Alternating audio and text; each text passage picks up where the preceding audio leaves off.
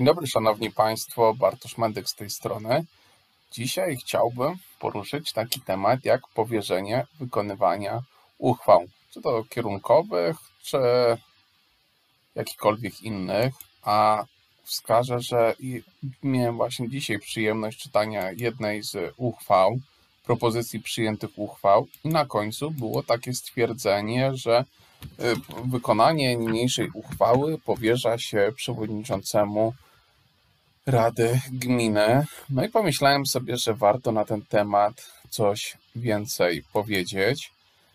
Bowiem tak, na ten problem po raz pierwszy zwróciłem uwagę kilka lat temu, czytając y, bardzo dobrą skądinąd książkę pod redakcją pana doktora Dariusza Szafrańskiego Zasady techniki prawodawczej w zakresie aktów prawa e, miejscowego i tam podkreślał, że e, no właśnie zgodnie z zasadami techniki prawodawczej no nie przypisujemy tych treści e, uchwał, tych treści ustaw, no, które mają się później znaleźć w uchwale, że przepisanie E, tej ustawy no, może oznaczać, może oznaczać, że naruszyliśmy prawo. Czasami będzie to oczywiste naruszenie prawa, czasami będzie to nieoczywiste naruszenie prawa. No ale właśnie, jak to jest z tym przewodniczącym Rady? Więc, Szanowni Państwo, e, najważniejszy akt prawny, który nam to reguluje, to oczywiście ustawa o samorządzie gminnym i tutaj mowa o artykule 30 ustęp 1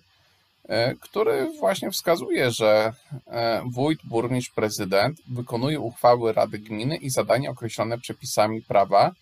Do jego zadań należy przygotowanie projektu uchwał Rady Gminy oraz określanie sposobu ich wykonywania. Czyli tutaj mowa o ustępie pierwszym, jak i ustępie drugim tej ustawy. No i szanowni Państwo, czyli przepisanie tego e, to jest jednak pewnie nieoczywiste nieistotne, albo nawet drugiego, trzeciego czy czwartego nawet naruszenie techniki legislacyjnej i samo przez się nie będzie stanowiło e, takiego naruszenia, które by powodowało jego uchylenie.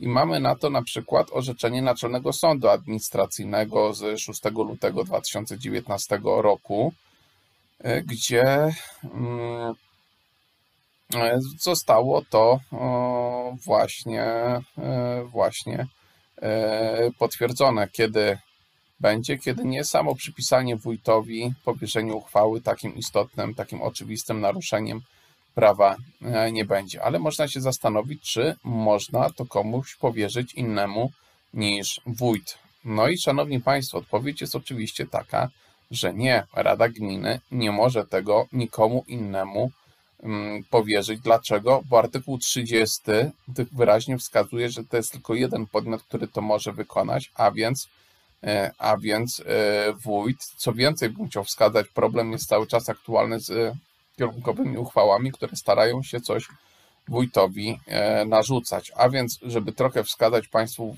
z orzecznictwa, no to na przykład mamy orzeczenia E, sądów, które by wskazywały, że na przykład nie można powierzyć wykonaniu uchwały Rady Dyrektorom Szkół prowadzonym przez e, gminę. Mamy też uchwałę Kolegium Regionalnej Izby Obrachunkowej, które by wskazywało, że no, nie można powierzyć realizacji uchwały innemu podmiotowi, innemu podmiotowi niż wójt. E, jeżeli chodzi o sposoby wykonania uchwały, tak jak przed chwilą wskazałem, nie można wskazać wójtowi, jak ma być to e, wykonane. Co więcej, Rada nie może narzucić wójtowi, kto będzie realizował czynności związane z wykonaniem tej e, uchwały.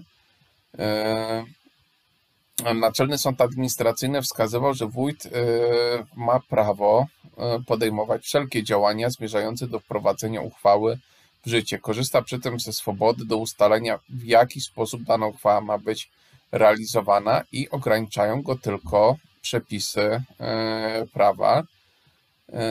I, I chyba jeżeli chodzi o orzeczenia sądowe, to już Państwu dalej nie będę ich przytaczał, ale to, co trzeba pamiętać, to to, że tylko wójt może wykonywać przepisy uchwały E, powinniśmy tego nie przepisywać, ale już jest tak powszechna praktyka, już prawie chyba w 100% tych uchwał takie rzeczy się znajdują. No i właśnie, jak już to wiemy, to postawmy sobie kropkę nad i. Czy przewodniczącemu Rady można e, powierzyć wykonaniu uchwały? No i szanowni Państwo, mamy tutaj rozstrzygnięcia nadzorcze wojewody.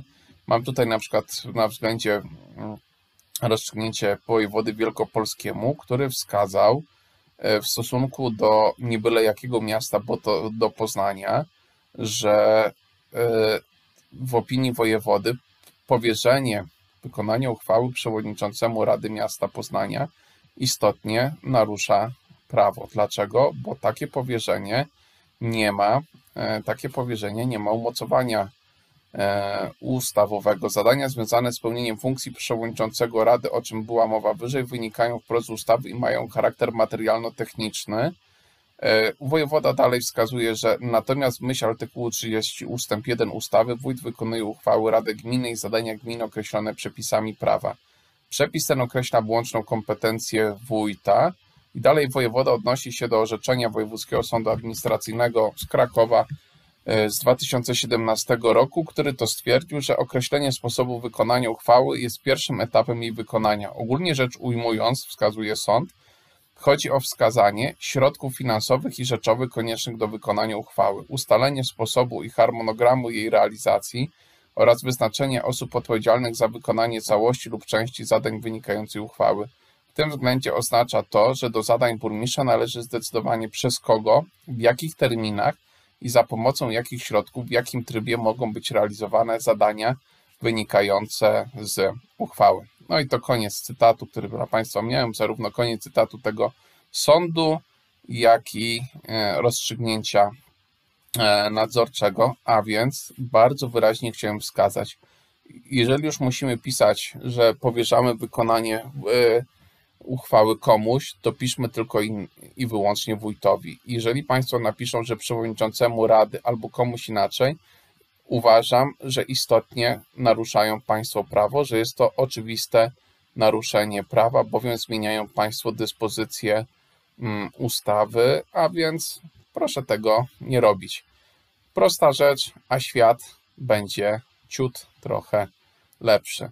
Dobrze, Szanowni Państwo, to problem. Wydaje mi się, że to zagadnienie zostało rozwiązane. Dziękuję za uwagę. Do usłyszenia. Do widzenia.